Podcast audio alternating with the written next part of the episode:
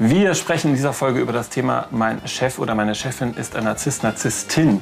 Und äh, vielleicht führt ihr aber auch tatsächlich eine Narzisstin, einen Narzissten, der die ein Chef, eine Chefin ist. Was ihr da tun könnt und warum überhaupt dieser Mensch in dieser Situation ist, darüber sprechen wir jetzt in dieser Folge. Dahinter, der Podcast, der hinter die Themen schaut. Hallo und herzlich willkommen zu einer neuen Folge des Podcasts Dahinter. Heute zum ersten Mal live aus der Kaffeebalance in Köln. Und wir starten heute mit der Frage, mein Chef, meine Chefin ist ein Narzisst, meine Narzisstin, was kann ich tun? Bevor wir das klären, erstmal die Frage, was ist das überhaupt, ein Narzisst, eine Narzisstin? Also ja. Der Begriff wird ja ganz oft benutzt. Ganz viele Menschen sind auf einmal Narzissten. Ähm, das ist ein bisschen weit gegriffen. Der Narzisst Begriff ist erst seit 1925 quasi so in aller Munde. Sigmund Freud hat ihn dann aufgegriffen bis 1967 Otto Kernberg das so richtig gut beschrieben hat und es auch in das Störungsbild jetzt für die Psychologen in den ICD-10 eingeflossen ist. Ein Narzissmus ist eine tiefe Persönlichkeitsstörung, die also schon sehr früh angelegt wird in der frühen Kindheit, deshalb auch sehr schwer veränderbar. Das mhm. ist die, so der Minus äh, daran. Narzissten äh, zeichnen sich dadurch aus, dass sie einen großen Mangel an Empathie hm. haben. Also sie können sich gar nicht in andere Menschen hineinversetzen, sehen nur sich selber und äh, erwähnen sich als sehr grandios oder ähm, voller Ansprüche. Das ist so das, was die meisten kennen und auch das was die meisten unter Narzissmus verstehen. Es gibt dann noch die andere Seite von Narzissmus, nämlich den verdeckten Narzissmus, also der grandiose und der verdeckte. Und der verdeckte ist ein bisschen unscheinbarer, aber nicht minder gefährlich, denn das sind Menschen, die auch an Empathielosigkeit leiden, aber das äh, so mit einem Deckmäntelchen von ich tue doch alles für dich mhm. verstecken. Das sind also die passiv-aggressiven, die eigentlich immer so freundlich tun, aber hintenrum sehr viel stänkern. Mhm. So, das war ein ganz grober Abriss. Mhm. Genau. Schön, gefährlich. gefährlich, genau. Und hast du solche gefährlichen Menschen auch in deiner nein, Praxis, Marc? Nein, nein, nein, auf keinen Fall. Gar ja, nicht, ja, ne? Mhm. Doch, doch, natürlich. Und äh, das ist natürlich schon so, ähm, also diese ne, permanenten Grenzen überschreiten, Menschen äh, austricksen, verstricken und so, das kenne ich natürlich stark bei Führungskräften im Coaching, Mhm. ist echt sehr, sehr, sehr, sehr anstrengend. Das ist im Coaching auch fast, ich sag mal, wenn die hierarchisch ganz oben sind, ist es fast unmöglich, was zu tun, muss man echt sagen. Also, weil dann machen die irgendein so Alibi-Gespräch mit mir und dann ist es aber eigentlich schon fast drum. Die setzen sich vielleicht auch noch mal eine Maßnahme, aber die meinen es halt nicht ernst. Ne? Sobald du da raus bist oder noch während du eigentlich in der Pause bist, kippen die schon hinten und bilden Koalitionen, Ja. fangen Wow, wieder an. okay. zu, ne? Ja. So, also eigentlich bist du da relativ verloren. Aber ich habe natürlich die Narzissten, die in vielen Führungsebenen sind. Und da merke ich natürlich schon, kannst du natürlich über so eine Teamstärkung zumindest versuchen, was zu erreichen. Ich sage mal, die große Überschrift heißt Klarheit. Also aufdecken. Da sind wir schon am, wie, wie, wie man da Kommt dann, Aber ich genau. würde es gerne noch ein bisschen verstehen. denn Ich habe jetzt erstmal von Grandiosität und Anspruchshalten gezeigt, äh, erzählt. Äh, aber das äußert sich ja irgendwie im Umgang mit Menschen. Und da ist eben ganz oft dieses Lügen, Manipulieren der Fall. Und wenn ich das Gefühl habe, ich bin der Größte und Beste, dann kann ich natürlich in keiner Weise irgendeinen Fehler eingestehen. Und das erleben viele im Kontakt mit dem Chef oder mit äh, Kollegen, dass wenn irgendwo mal ein Fehler passiert, dass alles abgewehrt wird. Habe ich nie gesagt, so war das gar nicht gemeint, äh, das bilden sie sich nur ein. Das macht es unglaublich schwer, mit diesen Menschen umzugehen, äh, weil dieses Lügen und Manipulieren, äh, man kann es kaum fassen. Ja. Also ja, auf die schaffen halt so eine Unsicherheit. Aber ich ne? gerade das sagen, ist die also ganze das, Zeit ich hatte gerade so gedacht, das ist ja furchtbar Ja. für mich, wenn ich das höre, wenn ich, da, wenn ich jemanden habe, der quasi meine eigene Wahrnehmung und mein Fühlen in Frage stellt, dann bringt mich das ja, erstmal auch vielleicht ins Schleudern, wenn das vor allen Dingen auch ein Vorgesetzter ist. Aber das ne? muss ich natürlich tun. Also wenn ich in, der- in der narzisstischen äh, Nummer unterwegs bin ja, und bin der Chef, äh, dann bin ich natürlich immer dabei, verstricken zu müssen, damit keiner das Ding auffliegen lässt. Ja. Das ist ja das, das, das, das Abstruse. Du bist immer in so einer wahnsinnigen Abhängigkeit. Du fühlst auch immer so als Mitarbeiter, okay, ich war vielleicht auch schuld. Ach so, ich habe das falsch verstanden. Weil du natürlich, und das ist ja das Gemeine, du hast es ja mit einer Position zu tun, die Macht in Anführungszeichen über dich hat. Und diese Kombination ist natürlich echt übel. Ne? Wenn jemand eine Machtposition hat und zudem narzisstisch äh, unterwegs ist und dich da echt in so Verstrickungen bringt, ausspielt, ne? so, so Koalition, also dann so ja. Gruppen extra bildet, versucht bei dem Teamteil was zu setzen, damit die ausgespielt werden, damit das nicht hochkommt. Also ich frage mich, mal, wie viel ne? Energie das auch kostet. Ja, aber ich wollte gerade sagen, ich meine, es ist ja, wie Andrea gesagt hat, ähm, eine, eine tiefgreifende Persönlichkeitsstörung. Das heißt also, diese Menschen, würde ich jetzt mal sagen, die sind jetzt nicht psychisch ähm, stabil und glücklich und zufrieden, sondern die, die haben ja immensen Stress und bestimmte Strategien und, und Eigenschaften. Vielleicht können wir das noch ein bisschen näher beleuchten, was das genau ausmacht und womit die sich eigentlich auch die ganze Zeit so abmühen, weil wenn ich natürlich Ja. auch keine Empathie habe und ich arbeite mit Menschen zusammen, dann ähm, ja, bringt mich das Also ja erstmal in fühle, ja. Schwierigkeiten. Ne? Ja, sie haben erstmal keine Empathie, weil sie erlebt haben als Kinder, da kommen wir zu den Ursachen, die dahinter stecken. Äh, Sie haben in früher Kindheit und durchgängig äh, schon erlebt, dass sie von den Eltern nicht wirklich gesehen werden. Also die Eltern haben selber ein ich-bezogenes Verhalten und benutzen die Kinder vielleicht für eigene Bedürfnisse, emotionaler Art oder zur Erhöhung. Guck mal, was ich für ein tolles Kind habe, was das für tolle Leistungen zeigt. Ne? Und das Kind muss also ständig herausfühlen, werde ich nur geliebt oder was ist das? Und es erlebt, ich werde nur beachtet, wenn ich irgendetwas erfülle. Und so sucht es immer danach, was kann ich tun, um etwas zu erfüllen. Mitunter sind die Eltern äh, kaltherzig und äh, ignorieren das Kind, außer es kann eingesetzt werden zur Selbstwerterhöhung der Eltern. Oder wir haben Eltern, die haben ein völlig ähm, überzogenes, grandioses Verhalten dem Kind gegenüber. Ganz oft der kleine Prinz oder die kleine Prinzessin. Ah, ja. Und alles, was die tun, wird kritiklos überhöht, sodass die Kinder überhaupt kein, kein realistisches Bild von sich selber von- ja, bekommen. ja. Und irgendwo merken sie doch in der Spiegelung der Welt, dass das nicht Ja. alles so richtig ist. Und irgendwo bleibt das Defizit, ich werde nicht geliebt, spürbar. Und unten drunter erleben die Narzissten eine Leere und eine Einsamkeit. Und das erfüllt sie mit Scham. Und sie versuchen es zu kompensieren mit diesem, ich bin der Beste, der Schönste oder die Tollste. Wie Herr Trump. Ne? Wie Herr Trump. Trump ist uns allen bekannt so Ja. als Beispiel für den grandiosen, vielleicht sogar bösartigen Narzissten. Ich, würd- ich finde, der ist schon sehr bösartig. Ich, ich möchte mal ganz kurz unterbrechen. Wir haben nicht zwei Fragen bekommen. Ja. Man kann nämlich hier, also die Gäste hier können nämlich hier was hinschreiben Ja. und dann bekommen wir Nachrichten. Ist Narzissmus als eine Erkrankung oder Störung anzusehen? Hast du ja eben schon gesagt. Absolut, das ist äh, als Erkrankung anerkannt. Ähm, ja, seit den 70er Jahren, 80er Jahren als Persönlichkeitsstörung. Aber du hast ja auch gesagt ähm, in der Vorbesprechung, es ist halt so ein Spektrum, ne? wie bei ähnlich wie beim Ja. Autismus gibt es auch narzisstische Züge, glaube ich, Ganz haben. genau. Ne? Also, wenn wir von einem Narzissten reden, dann reden wir meistens von der starken Ausprägung. Und die Prävalenz, also die Häufigkeit des Auftretens in der Bevölkerung ist 1 bis 6 Prozent der Menschen sind Narzissten. Äh, verdeckte oder grandiose. Ähm, das ist scheinbar nicht sehr viel, aber die setzen sich natürlich auch ganz besonders durch und wir finden sie dann eben in Führungsetagen und äh, deshalb kommen viele mit diesen Menschen in Kontakt. Was äh, auch aber an der Art und Weise liegt, wie wir in Deutschland, also wie man in Deutschland zur Führungsperson wird. Das habe ich nämlich mal mit einem Kollegen besprochen, Ja, der als ja. Wirtschaftspsychologe das auch erforscht. Und das ist ähm, nicht, ein, also nicht ein weltweites Phänomen, sondern das muss man nochmal unterscheiden, in welchen Ländern. In Deutschland ist es halt so, dass man durch diese Mentalität gut nach oben kommt. Ähm, ja, und ja. je nach Branche auch nochmal Ja. unterschiedlich. Und manchmal Ja. äh, redet man ja auch davon, dass die Leute wegbefördert werden, also dass Ja. man sich nicht mit denen auseinandersetzen will und dann Weil die die so nach oben sind. befördert Ja, werden. und das hat Genau. natürlich jetzt auch nochmal einen Bruch, weil jetzt haben wir ja eigentlich eher das große Problem, uns fehlen nicht nur Fachkräfte, sondern Führungskräfte. Und Ja. jetzt kommen wir immer mehr auf die Idee, also gab es schon länger, jetzt noch mehr scheinbar gute Fachkräfte zu Führungskräften zu machen, weil die können es ja Mhm. angeblich. Da wird aber gar nicht auf die persönlichen Eigenschaften geachtet. Und wenn die dann zusätzlich in so eine unsichere Situation kommen und narzisstische Züge oder eine, eine, eine Störung tatsächlich auch haben, dann wird es natürlich echt heikel. Und im Coaching ist es so, ich arbeite ja gerade mit Führungskräften, also für mich bedeutet Führung eigentlich Beziehungsarbeit. Ne? Ich muss Beziehungen gestalten, dass Menschen in Kontakt kommen. Das ist natürlich mit denen total schwierig, weil die haben alles, aber kein Interesse daran und natürlich auch überhaupt keinen guten Zugang zu Beziehungen, weil dann brauchst du viel Empathie. Ne? Und wenn du selber, also Empathie fehlt dir und das Selbstwert ist am Boden und dann sollst du dafür sorgen, andere stark zu machen. Das kann nicht funktionieren. Noch zwei Fragen, Ja. super spannende, weil nämlich, woran merkt man das bei Kindern? Und eine andere Frage, die kann man vielleicht kombinieren besteht dann die erhöhte Gefahr, dass aus Kindern von Helikoptereltern mehr Narzissten hervorgehen. Oh, also erstmal, hier gibt es ja gar keine Helikoptereltern.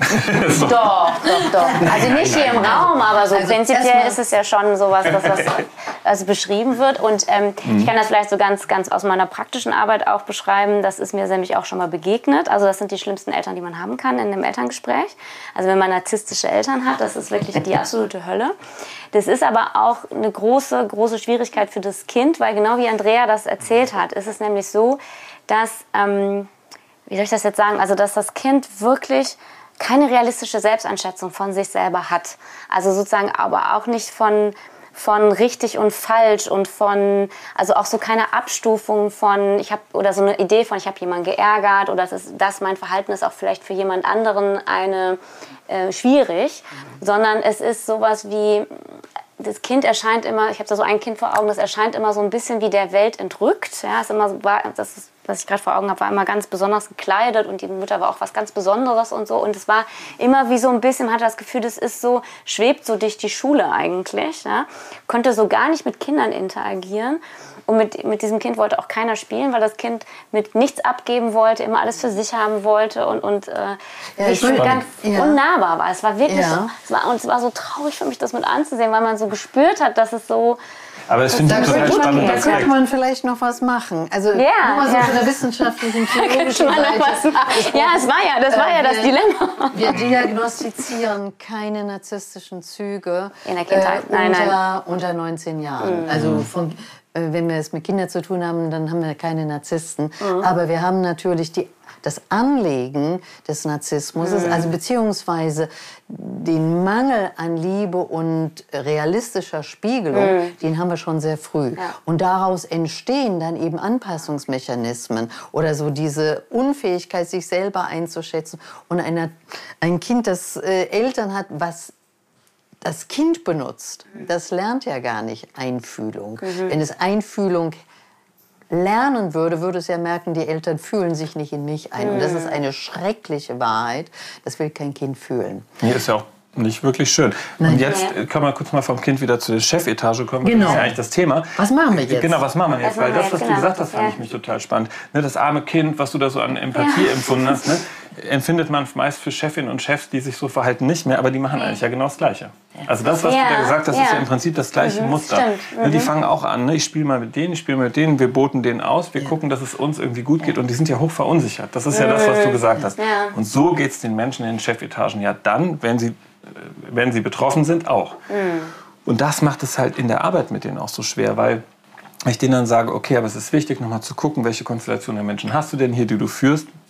Dann komme ich eigentlich schon mit denen an eine Grenze, weil dann, dann müssen die sich einfühlen. Ja. Und da spätestens merke ich natürlich, wir kommen hier nicht weiter. Und die wollen das auch gar nicht. Nee, können Also nicht. wenn wir von einem ausgeprägten Narzissmus reden, und ich habe ja gerade versucht, mhm. ich habe es vergessen auszuführen, äh, Narzissmus hat ein Spektrum von 0 bis 100, sagen wir mal. Mhm. Und die ganz, ganz schlimmen Narzissten sind bei 100. Das ist aber eine massive Störung. Aber wir haben ja das äh, die Graubereiche, mm. so dass wir narzisstische Veranlagungen, Züge oder Ausprägungen haben in unterschiedlichster Form. Ne?